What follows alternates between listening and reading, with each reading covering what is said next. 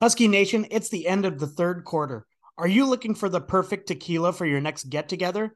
The answer is born from a hero, Hero de Leon, direct from the prestigious Murguia family just outside Guadalajara, honoring their great grandfather who saved Mexico from a horrible civil war. It's authentic, courageous, with great integrity, just like the general. Enjoy the smoothest Blanco tequila you've ever tasted, or the rich flavor of our Reposado, aged for seven months in American bourbon barrels. Or the ultimate tequila, our Añejo, which is aged for 18 months in the same bourbon oak barrels. Go to your favorite liquor retailer or restaurant and ask for Hero de Leon because it's always the end of the third quarter. Imported by Zombie Beverages, Mercer Island, Washington. Hey, Husky fans, welcome back to Fourth and Inches, the Husky podcast. My name is Trevor Mueller. With me is Jake Grant and Coach V. Uh, I just got done watching the show that Jake forever swore off, and I understand why now. Washington again sits at number five with changes to the top five, but not where it mattered most.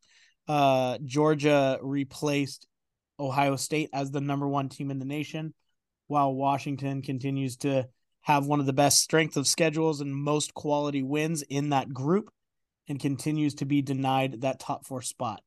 After another win against Utah, Washington now heads down to Corvallis, where they will have an opportunity for yet another ranked win. And maybe this is the one that pushes them into the top four. God, I hope so. Jake, what's your take on the selection committee? Yeah. Uh, even though I didn't watch it, I did a little bit of research. Um, Ooh and and read some of the things that were said. And i am so freaking tired of espn's bullshit. It is the worst tv on the face of the planet when it comes to the cfp live show. The guy i don't know his name the head committee guy uh gray haired dude. Boo is he, his first name right? Boo something yeah. So, boo bradley so, okay. boo bradley That's right. He, he talks about how uh the one of the reasons that Washington doesn't leapfrog Florida State is because the Miami Florida State game. It's tradition. It's always a tough game. Miami was on their second string quarterback. First of all, they're starting a true freshman and they're making an absolute game with Florida State. They get the ball back late. They have a chance to make a drive Miami's quarterback uh, absolutely breaks his arm in half. Uh, I don't know if you watched the game, Trev. Did you watch the Florida State Miami game? I did not. The quarterback's arm, he was holding it like it was absolutely broken. Um, so then they come into their backup and they're marching down the field on Florida State with a chance to, to win it. A backup quarterback then makes a bad throw and throws an interception to lose against Florida State. And that's what's holding Washington with a ranked win against Utah back. I can't stand listening to their reasoning. They justify their narrative every time. I, I just, I can't watch it anymore. I can't hear it. I can't even research it. It's, you're pissing me off, Trev. You're really grinding my gears. Okay, so I'm gonna make a couple points for Coach. I want you to jump in on this. Dave Mahler says Florida State has one win over a top 25 team. Washington has three, including beating the number six team.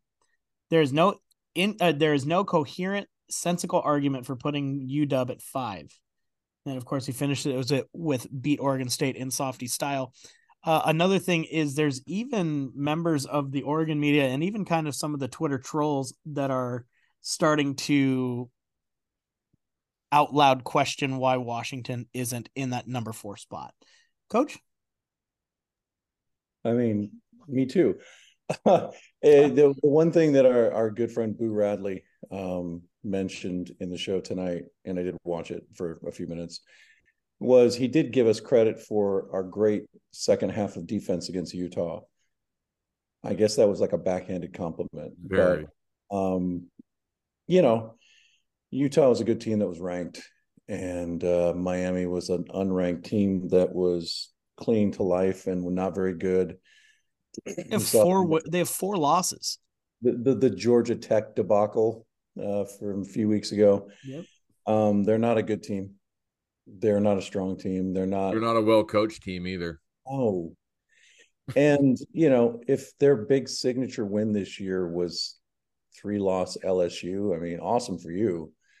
But we've we've had a much tougher schedule and we've gone undefeated. So again, um, I keep pointing to next weekend and saying, all right, they're they're ranked top 10 in the polls. They're number 10. If we go on the road and we, you know, pull the quote unquote upset according to Vegas and we beat them. And then who's Florida State have again? Um, Sisters of the Poor next week. I believe so. Yeah. Um, I can't even remember who it was, but it's a directional Alabama school, I believe. Yeah. Is it's it's like in true like they're they're mimicking the SEC and scheduling a patsy in November mm-hmm. just for like a, a, nice little bye week. Um, so we're gonna go we're gonna go play the number ten team that instead. So if we win next week and uh, nothing changes, and assuming nobody loses again, if Florida State's in the top four, just disband this committee because uh, they are incompetent. They're playing three and seven North Alabama, and I think you're absolutely right, Coach. I think that's what they're setting this up to, is they could if Washington wins, uh, they punish Florida State for playing a directional Alabama school in November. I think that would be very appropriate. You know what? Let's keep it going. Let's also punish Georgia for doing the same thing because it's garbage. Another item of note, I guess you could say, is the coaching carousel has started the big shoe to drop so far was Texas A&M getting rid of Jimbo Fisher. It also sounds like rumors are starting to secure, circulate that Chip Kelly will be relieved of his duties as well. Ooh. Michigan State, people forget, is still open. There's lots of very interesting, high paying, intriguing jobs that Washington coaches outside of Kalen DeBoer will be absolute considerations for, including uh, it's funny I name those and then I throw San Diego State in there, but uh, you know they're also open. They could end up being a Pacific school down the line. Dan Lanning does not. I actually believe Dan Lanning on what he said about the Texas A&M job. Uh, I thought Kalen DeBoer sounded like somebody who's in contract negotiations and didn't want to be uh, too committal to either way, just to make sure that he got what he needed out of those negotiations. They're ongoing right now.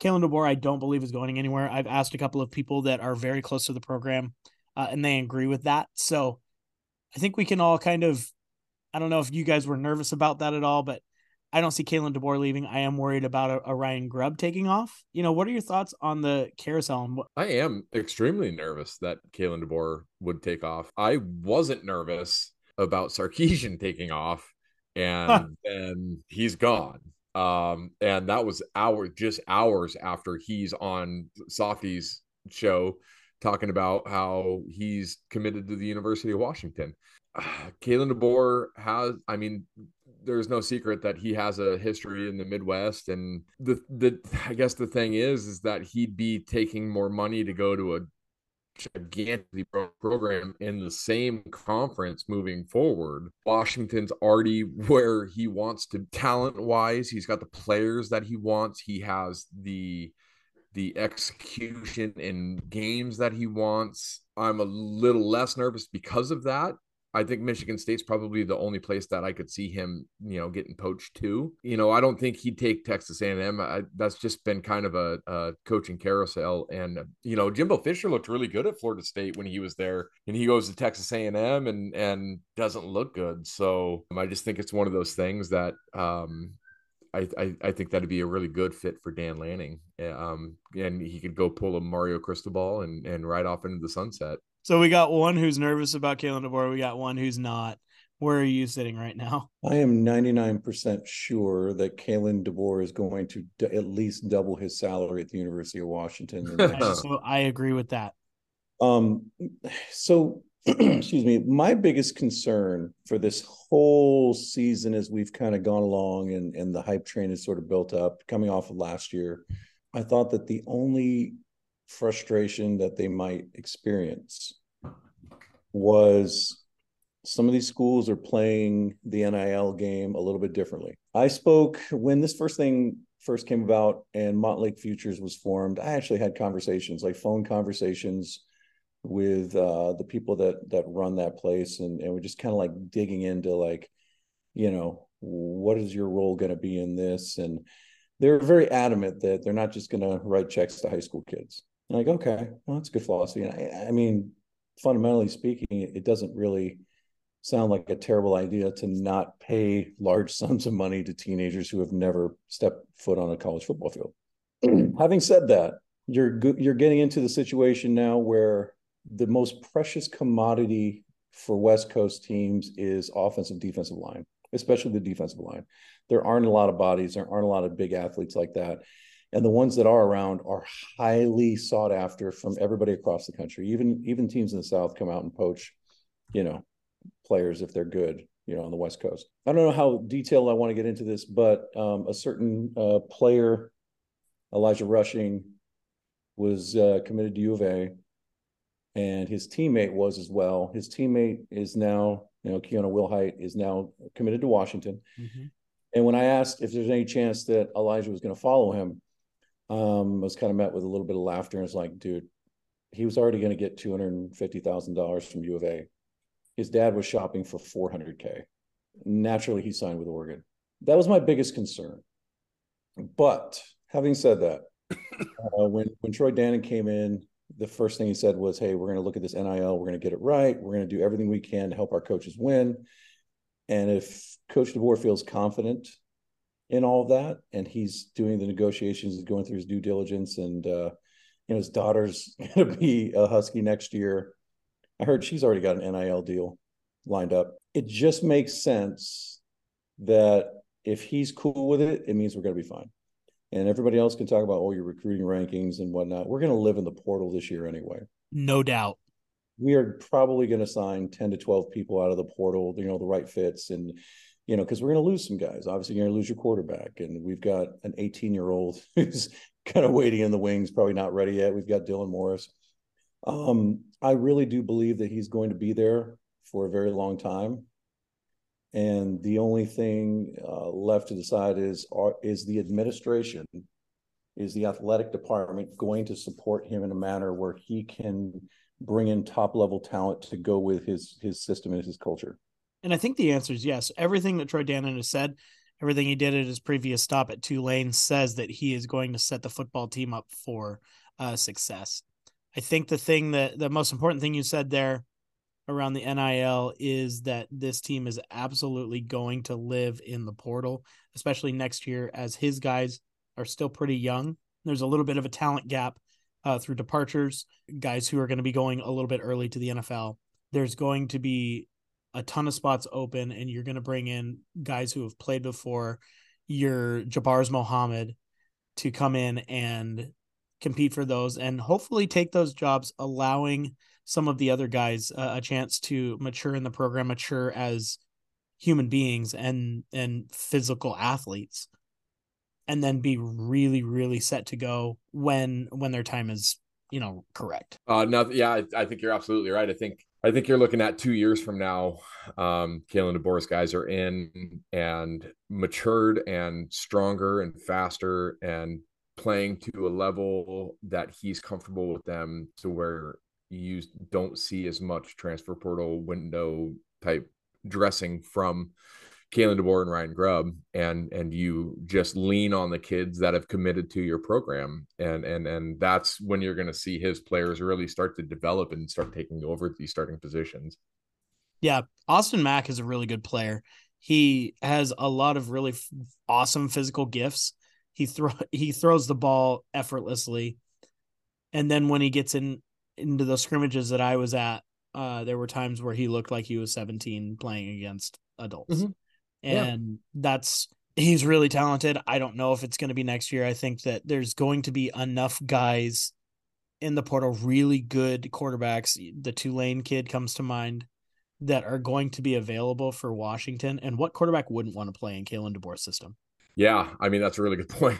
you know, um, you took you took a Michael Penix who was already a good quarterback. Uh, he under Kalen DeBoer. Yeah, he had success at Indiana. He beat Ohio State in Indiana, and and he just had health concerns, and Kalen DeBoer took a shot at him, and now he's a front runner for the Heisman, and and that's a, a that's a gigantic billboard for Kalen DeBoer saying, "Look at what I can do for your career. If you mm-hmm. if you've gone to a place that you don't think is the right fit for you, come on, I'll take you. I'll take you to the promised land." And and and he already has a proven track record of doing that in just two years. And and, and the more that we stay undefeated this year, the longer, the better it looks for Michael Penix and Kalen DeBoer. So it's just a it's a win win.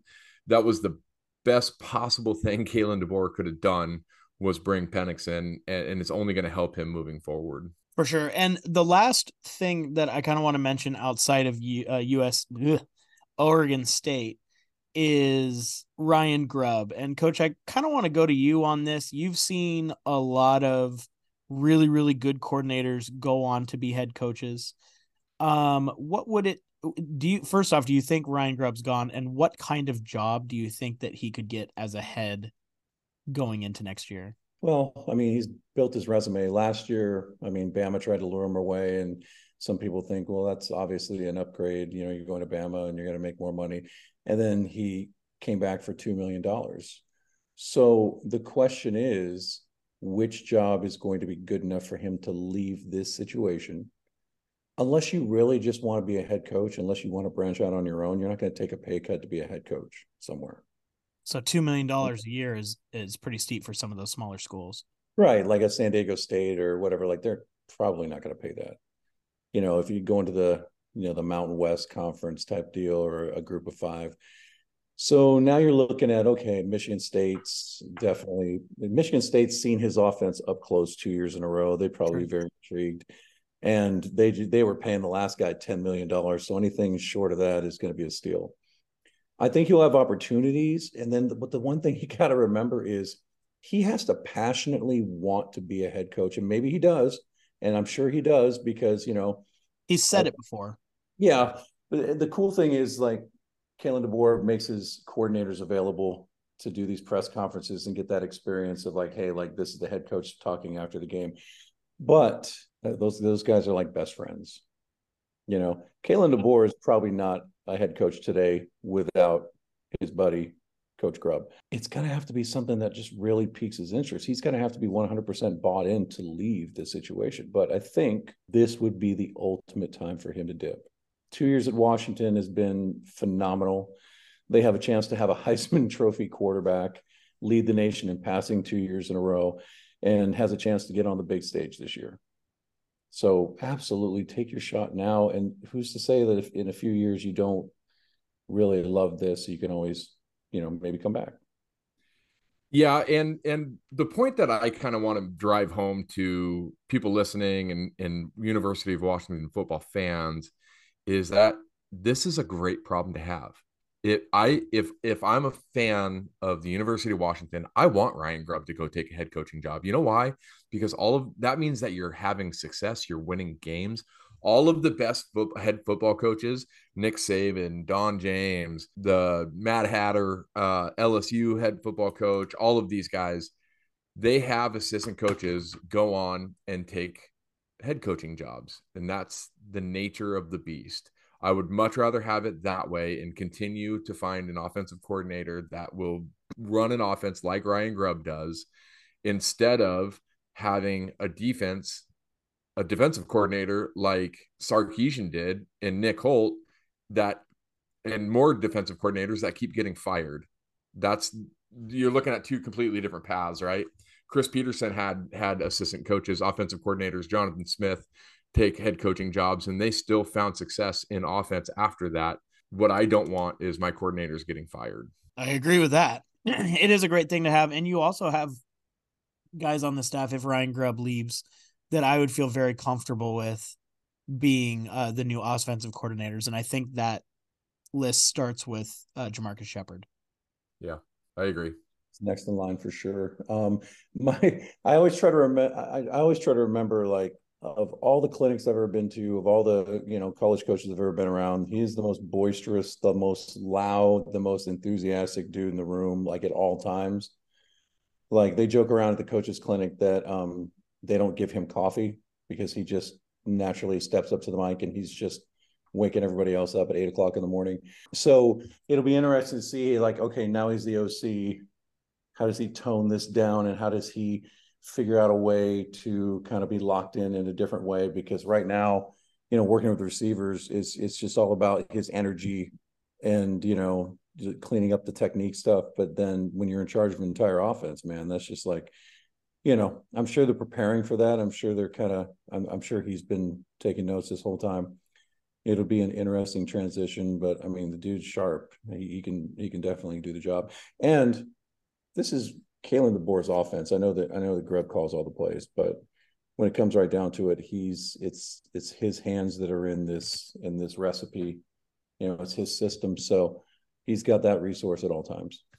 Yeah, and I think that JaMarcus Shephard, when he is an offensive coordinator, whether that's with Washington or elsewhere, um, he's going to create a system that fits his personality. He's not going to be Ryan Grubb. He's not going to be Jonathan Smith.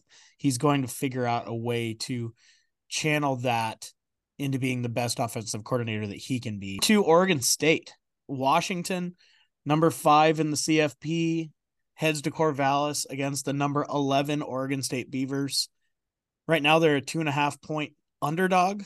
Uh, they started, I believe, at a uh, either two or one favorite. Um, that means that public money is shifted towards the Beavers, which is fine.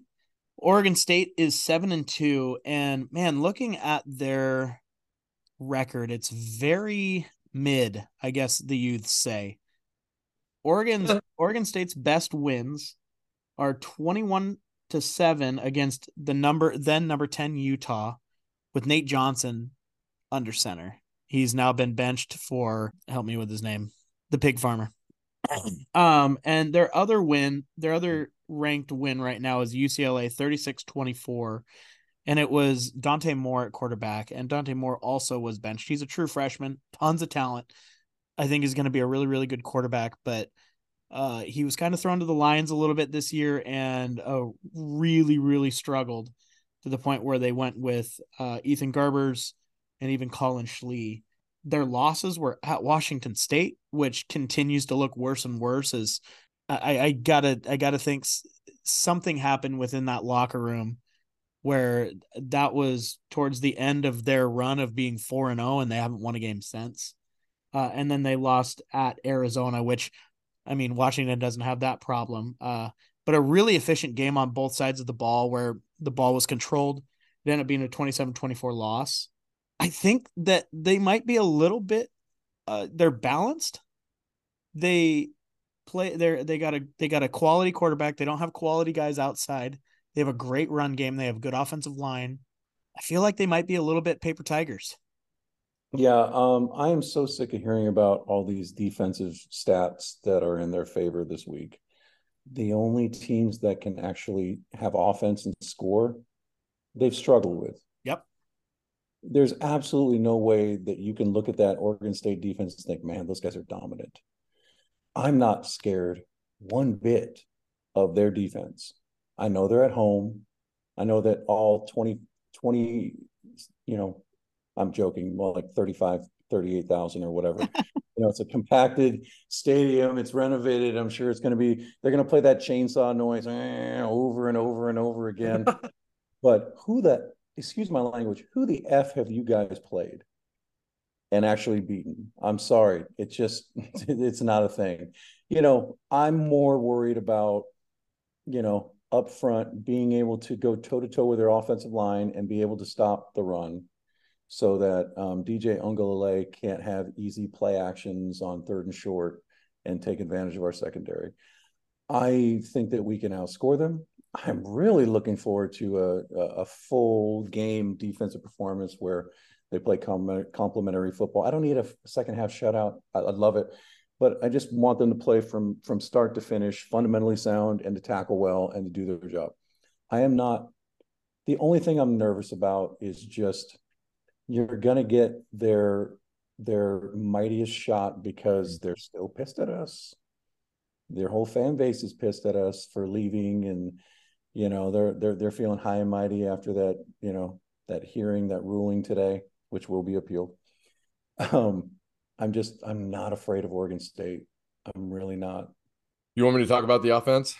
Uh, just your overall take on the program in general. My overall take is I disagree with coach. Uh, we are not going to hear the chainsaw over and over again because they play it when their defense is facing an offense that's on third down. hey, good call. so we're not going to have to hear that chainsaw very much. Um, me and Trevor will be at the game Let's with go, our with dude. our pappies. Um, we're leaving Thursday, and um, I haven't been to Oregon State yet. I haven't been to Corvallis. I'm looking forward to it. I I do think that this is going to be the first time I walk away from an away game with Trevor watching a win. Um, I I agree with coach in the fact that I don't think that their defense is going to be able to stop us. I expected, and the reason why is I expected last week's game with Utah to be a lot more physical than it was, and for us to take a lot more bumps and bruises and injuries than we did with the physicality that so-called physicality that Utah's defense plays with.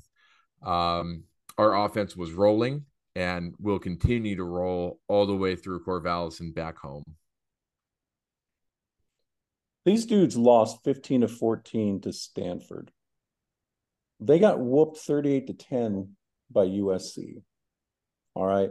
Cal scored 40 on them. And uh, it wasn't all just against the backups in the fourth quarter. You know what I mean? Like they're just, they're sort of like, they're good, but they're not great. And uh, yeah, I, I hope that you guys, um, you know, text me or call me right after you uh, get out of the game, hooting and hollering because we beat them by 30 points. So I, I do want to transition into the offense, Trevor. I hope that's okay because I, I I do want to talk. I do think you mentioned balance earlier, coach, and I do think that their offense is balanced. Um, they're not a high explosive offense. Um, everybody talked about DJ coming in from Clemson. He was a big prospect coming out of high school. He he then transfers to Oregon State, um, and he's having an okay year. You know, he's got he's got a little over two thousand yards passing. He's got twenty two hundred yards. His completion percentage is fifty eight. It's not great. He averages nine yards a throw. He he's got 20 touchdowns on the season throwing, which is a good number. I'm I'm, I'm impressed by that with the lack of throwing numbers that he's got. Now, I'm I'm gonna give it away, okay, for all of the fans listening, for all of the all all of our our our loyalty listeners and everybody else. I'm gonna give Jonathan Smith's game plan away right now. It's the most shocking thing. As a as a football coach, I have it he's going to suck the air out of the ball. He's going to run Damian Martinez absolutely wild. He's going to make Washington's defense stop the run and stop the run all game long. Damian Martinez has a thousand yards already this season. Dylan Johnson has 700. Oh, and then by the way, they have Deshaun Fenwick, who also has 500 yards rushing this year. Oregon State can run the ball, and they've watched Washington's defense struggle mightily against teams the last couple of weeks, mostly in the first half. But what he's what Jonathan Smith is going to do is make Washington absolutely gassed in in a half by making them stop the run over and over and over and over and they're going to get their chunk plays against Washington. I guarantee that, especially in the first half. If I am a defensive coordinator for Washington, I'm bringing up Cam Fab, I'm bringing up Dom Hampton. I'm I'm I'm making sure that all of my my gaps are filled with with Bruener and um and I'm bringing up extra pressure to stop this run and daring them to throw over the top of me and and and beating Jabbar deep because I don't think that they have the ability to and I don't think that they want to. I think that they want to wear this defense down to where by the end of the game they can score on will and basically do the same thing but with an early jump start that they did with Oregon last year. Instead of waiting until the second half to start running the ball, you're going to see Oregon State run the ball from the start of the game, and you're going to see a big, big dose of it. So, coach, based on what Jake said, uh, and I agree with him. Washington's probably going to try to force Oregon State to beat them through the air. The you talked about all the way back at way back at our uh one of our preview shows you talked about the lack of talent on the outside. They got one guy who seems to be the guy that they go to most. Does this secondary have what it takes to do uh, what Jake's talking about? Well, for me, it doesn't really. It's not so much the secondary because you know they're going to play a certain scheme. They're going to, you know, if I see third and four with this with the corners back back ten yards off again, I'm going to line. Um, but it's all about the run game because DJ wants to hit his big plays off of play action. And you have to believe that it's a run before you can get fooled play action. I think the key is to just be aggressive as hell and say, go ahead, take your shots. They're going to hit a couple here and there. They're going to, you know, it's not like we're, you know, it's not like we're Georgia's defense from last year. But, um, you know, he's got a history of just kind of being erratic and streaky and if you get a little bit of pressure on him, the ball's going to sail. You know, I always said that he was a better baseball prospect. I thought he should have been a baseball player coming out of high school because I just didn't like the way he threw the ball. I didn't like his accuracy. I think he's improved under Jonathan Smith this year. He looks a lot. He looks a lot different than he did at Clemson. But I have no faith that he can just put a team on his back and say, "All right, you're number five in the country. I'm going to beat you by myself." It's just not going to happen. It's going to be it's going to be can we get him into third and long and then just kind of you know weather the storm because I, I do they, they have a decent set of receivers. They're pretty quick. But honestly it's about getting pressure on him and forcing him to make a mistake because my gosh he will make a mistake if you if you put him under the pressure. What you can't have is you can't when Oregon State is running the ball against you, you cannot have their offensive linemen get to the second and third level. You have to you have your your defensive line has to eat up the offensive line, their blocks.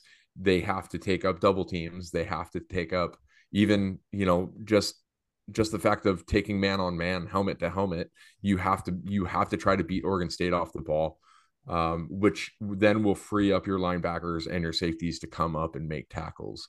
And they've got a good offensive line, and they've got a left tackle who's really talented. Obviously, uh, I can't remember his name right now, but he's he's one of the top kids in the nation.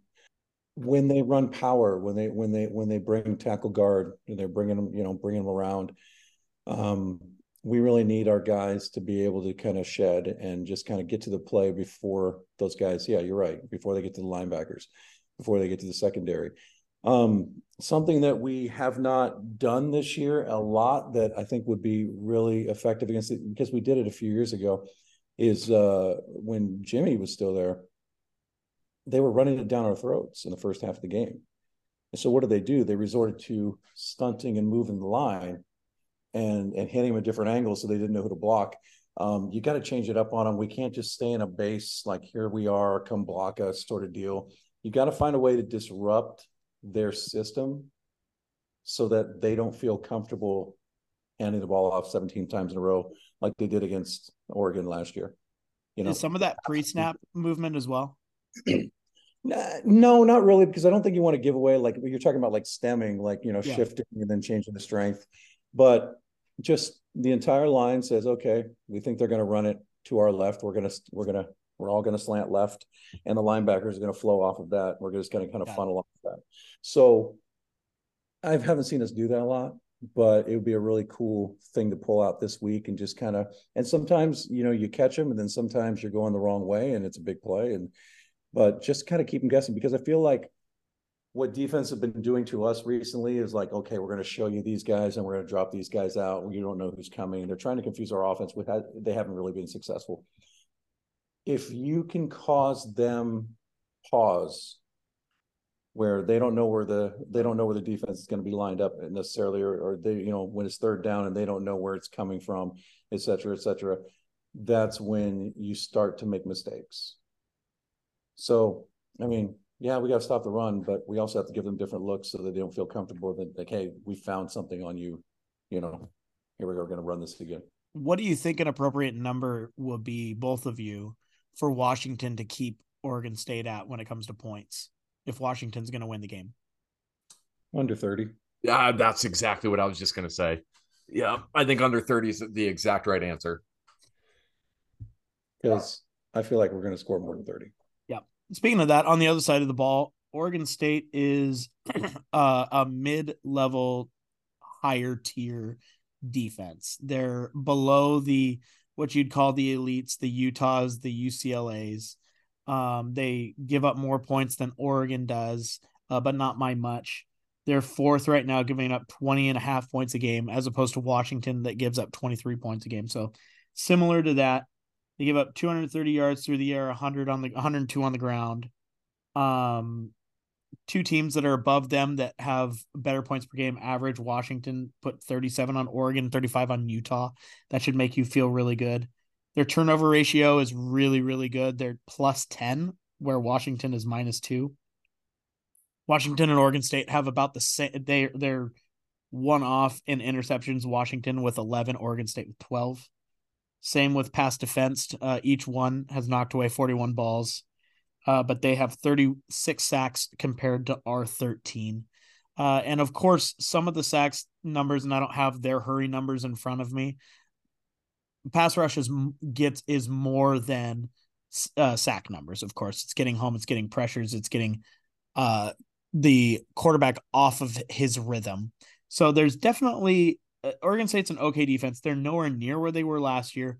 Looking at the weather, this is going to be a much better weather game than it was last year, uh, where Washington failed to get into the 30s, I believe, um, and won on the field goal at the end of the game. Oregon State uh, does everything well, I guess you could say, but the problem with that is Washington's offense is just so explosive. They have so many weapon, weapons. The thought is Jalen McMillan's going to continue to play more and more as he get comfortable with his new knee brace. I just think Washington has too many weapons. I don't see anybody in the country stopping Washington from scoring more than 30 points outside of Washington themselves. So again, I see this as advantage Washington. What do you guys think?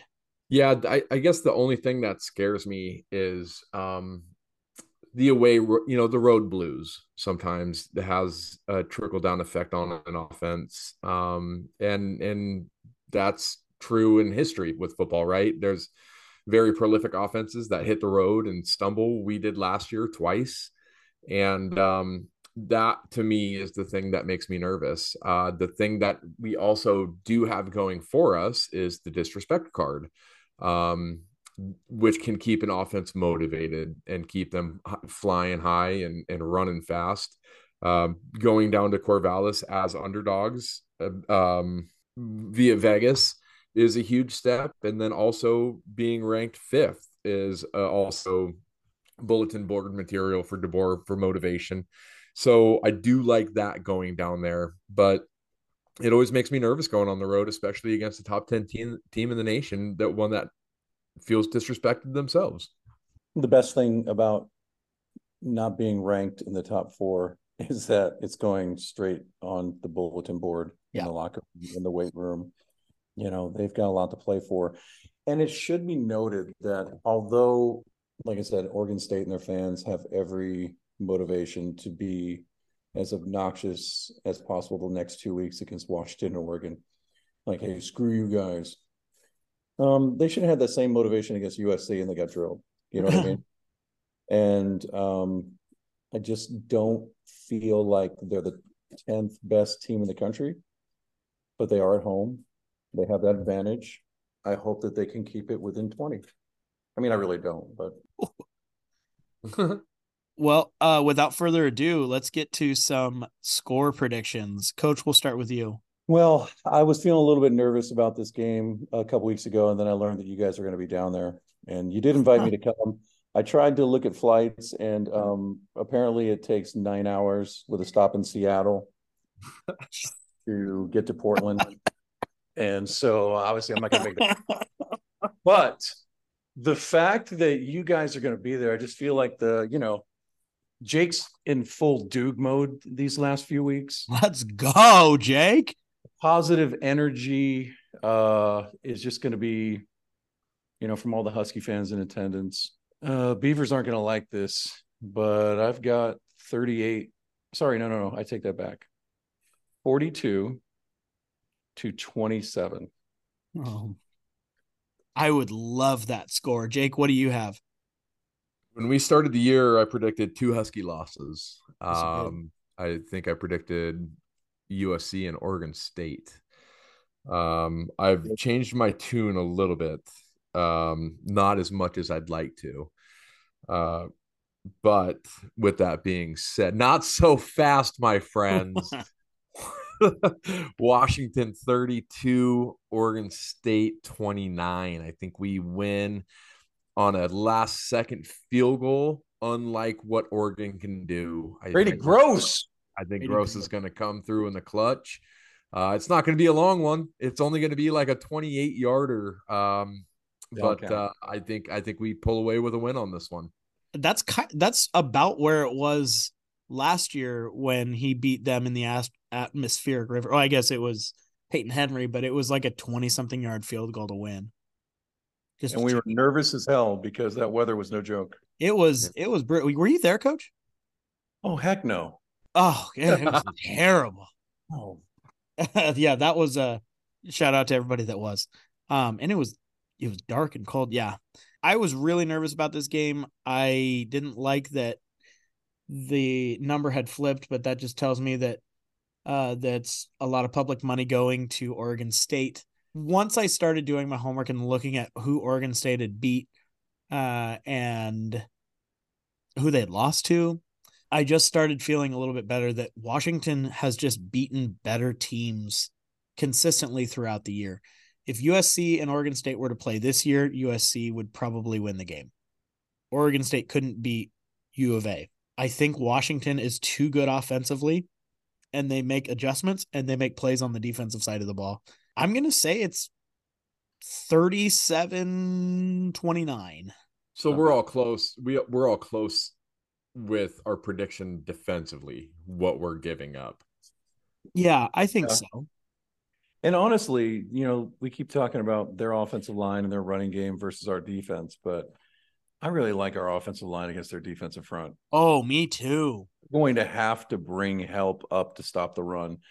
And this seems kind of counterintuitive because you have Michael Penix and, and all those receivers that they can just beat you. The, uh, last year, I thought they had a really interesting secondary with really big, long corners and they could oh, play yeah. really physically. And I, I feel like they're still playing that same style, but it's not the same personnel. Yeah, those guys are in the NFL. Yeah. So I, I think their front can be exposed. And if they don't walk up extra people into the box, then DJ is going to hammer them for 150 yards easy. Yeah, and and even even if that happens, Mike's going to get over 300 in this game. Again. Again. Hey, he's only got a few more chances to uh, impress the voters. I really think they want to carve these guys up a little bit. Now, if, he goes, if he goes into Reser and, and drops four hundo, with like four or five touchdowns. I, I don't think that would be a bad thing. Just, uh, I guess, I guess a top 10 team uh, and a huge win to keep them undefeated. I'd say that's Heisman moment number three. I, yeah, I would on agree the, with you. On the road in a hostile environment. Well, it's, I, I know, but the chainsaw. I, we're not going to hear it. I already told you. well, I got to tell you guys, uh, down here in Southwest Washington, I get a lot of Oregon, Oregon State conversation and uh, they're bringing the fire marshal in to figure out how many people they can go over the capacity and still be kosher. Yeah. So there'll be at least thirty-four thousand there. that was mean. Uh, okay, so basically, oh, basically you're a premier uh, football program in Texas high school football. Yeah, exactly. Uh, looking around the program, we got a Friday night game, Jake. I guess we're gonna have to fire up the old tube at the end of the night once we get all settled in. Uh, Colorado's heading heading to the Palouse, and Washington State is a four and a half point favorite under over under of 63 and a half. I gotta tell you guys, I wouldn't touch the line because I don't really trust either of these teams, but I kind of like the over at 63 and a half. What do you guys got? There's there's going to be no um, defense in this game, but I will say this: it's pretty interesting because obviously the Cougs are at home and they're supposedly favored. But man, does everybody want to see Deion make it to a bowl game? They got to win their next two games. Yeah, and one of those games against Utah. Yeah.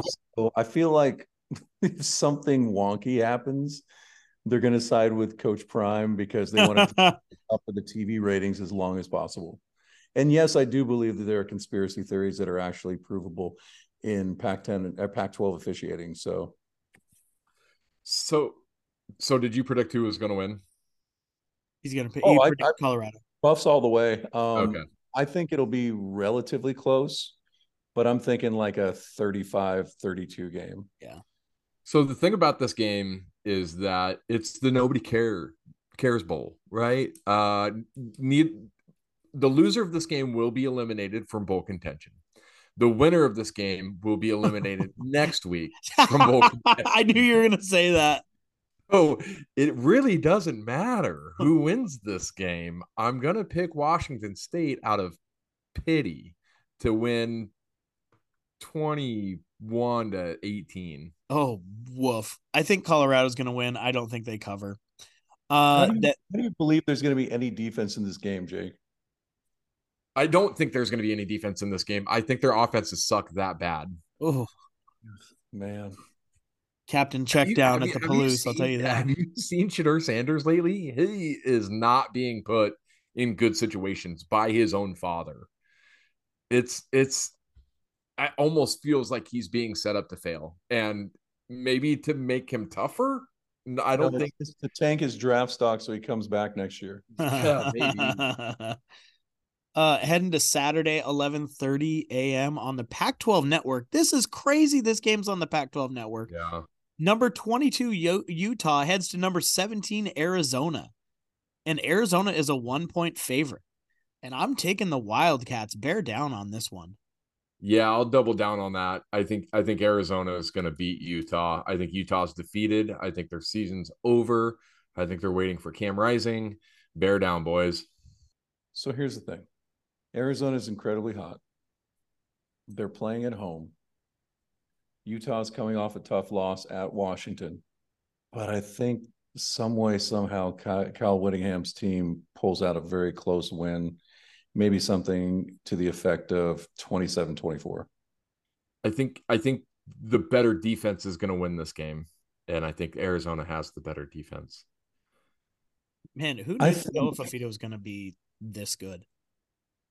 I think that uh poor uh oh gosh, what's his name from last week? Uh the Oregon defensive end. Elliss. Sorry, oh, Jonah Elliss. Jonah Elliss. He had he had the worst game maybe of his career last week going against Troy and and Roger, mostly Roger. So I feel like he's going to break out and make a couple plays, maybe get to Fifita, uh, maybe in a big moment, and it's just they're going to sew it up with like a sack, fumble, or something like that man, I'm really frustrated that this is on the Pac 12 network. Uh, this is a fantastic game against two ranked teams, and Fox chose to take Oregon headed to the desert to play Arizona State. That's wild. I know I skipped a game, but I got to say that is that's insane. I can't believe they did that. The only reason I can see that they do that is their Fox and they want Oregon's brand on their uh, screen because they're going to be a member of the Big Ten next year. So maybe that's why they went at that. But anyhow, Oregon heads there. They're 23 and a half point favorites. Weird things happen in, in the desert. Arizona State has bit Oregon before. 23 and a half is a lot. Arizona State just beat UCLA. Oregon's going to win, but I think Arizona State's going to cover. Yeah, I agree with that. I think it's a 10 point win for Oregon. Oh, like one better than what they did against UC, uh, USC? That's what I'm guessing. Coach? Um, ASU has been so scrappy and they've they've had to do it shorthanded this year. And, you know, they're not a great team, but you know, Coach Dillingham is kind of proving some people wrong and, and they've kind of found a way. You know, they're like you know, six healthy offensive linemen. They're they went to the they went to the swinging gate last week. Yeah, they did. Crucial. It wasn't like one trick play. It was like, hey, dude, we're just going to line up and you know how how do we deal with this disgusting UCLA defensive front? Well, we're going to spread them all over the field. They don't know what to do. so do they have another one of those in them where they can kind of you know make it close? I don't know. It's sort of a Jekyll and Hyde deal, but maybe they used all their bullets last week. I think Oregon's going to win by twenty. Oh, so not cover. Well, maybe not cover. Maybe they get something late, but it's it's just never going to be in doubt. Does does Dillingham want to come out and trounce Oregon, who he was with last year, or does he still hold ties to Oregon for giving him the head coaching job? It did not end especially like sweet. Yeah. Like it wasn't a terrible deal, but he was ready to go. You know, there's a lot of talk, and I just, you know, I know people down here, and I know some people that that work over there now, or at least I did. And it was sort of like, yeah, get me out of here. I just need to be a head coach. And then when this when this popped up, obviously in his backyard because he's from down here. Um, I will say this: if anybody knows that program, it's him. So you know, he knows most of the guys on that staff. He kind of knows what they run and what they do. He knows Bo very well. So, like I said, I, I think they can make it respectable, but they just don't have the horses right now. Now, now's the time to show all the ponies, right? Do oh yeah, best plays and and go out and try to win your Super Bowl. Let's get yep. Let, let's get weird. They're gonna get weird with it. Um, on ABC at twelve thirty, it's UCLA USC. Uh, I don't know how many times this has been unranked versus unranked, but here we sit. UCLA at six and four, USC at four, seven and four. USC is a six and a half point favorite. The under over under at 65, uh, 65 and a half. Man, this is a great defense and a terrible offense versus a great offense and a terrible defense. Uh, I think USC is going to cover that six and a half. They'll probably win by 10 to 14 points, uh, especially if Marshawn Lloyd is playing. Yeah, you need to stop making good points because I'm just going to keep agreeing with you. uh, I think USC's offense is a little bit too much for UCLA's, and they end up running away with it a little bit late. Um, end up winning by 10. Is Chip Kelly coaching in this game? Yes. Yeah, I agree. Yeah, if UCLA had any semblance of a, a, competent offense, this would be a really good game. Yeah. Um, USC's got one of the worst defenses in the league, obviously, and UCLA will UCLA will probably be able to to get some points here and there. The one thing that they have that you know they probably have the best defensive front that Caleb's seen all year, but that dude has a way of making people look silly. And if he runs around a lot and they just kind of chase him down for you know half the game and start to wear down and get tired, then they can slip the run in there with Marshawn Lloyd and you know, and then you got Austin Jones, who's that's that's your backup running back, Austin Jones. That's right. that's pretty impressive. So I think USC is going to win. I think it's going to be 32 to maybe like 15. Oh, that's a weird score. Yeah. I don't think they're going to score a touchdown. Sorry, I don't think they're going to score more than two touchdowns, I should say. But I'm going to put it at 15. Love it. Uh big game, 3:30 on Pac-12 network. Cal heads to Stanford, 4 and 6 versus 3 and 7.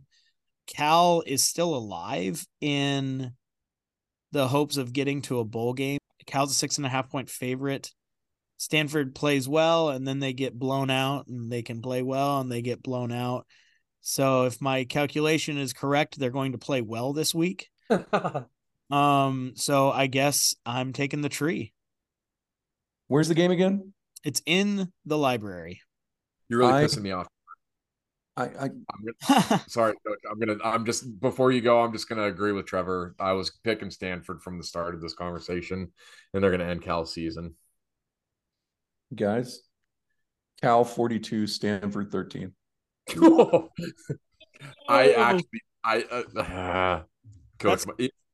one of us is right. Stanford's either winning or Cal's busting that ass. Jaydn Ott's going to run for 300 yards. yeah, you're probably right. But you know what? This is the week they got blown out last week. This is their week to play all right. If Ashton Daniels plays, it'll be a close game. If Ashton Daniels still has a broken hand or whatever he hurt it in the Oregon State game, uh, then coach is right, if not a big. Is, is Ayomanor is he back and healthy? I believe so. Yeah, he's he's a good little receiver. I like him. Well, um, that'll do it for us. If you're at the Oregon State game, come say hi. We're gonna be there. It's gonna be awesome. It's a fantastic uh place to tailgate. It's an awesome town.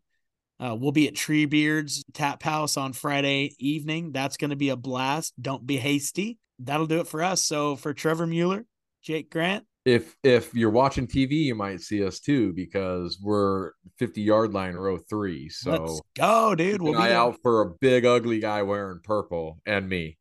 Don't talk about Kevin like that. Ouch. Go dogs. Go dogs. Go dogs. Yeah.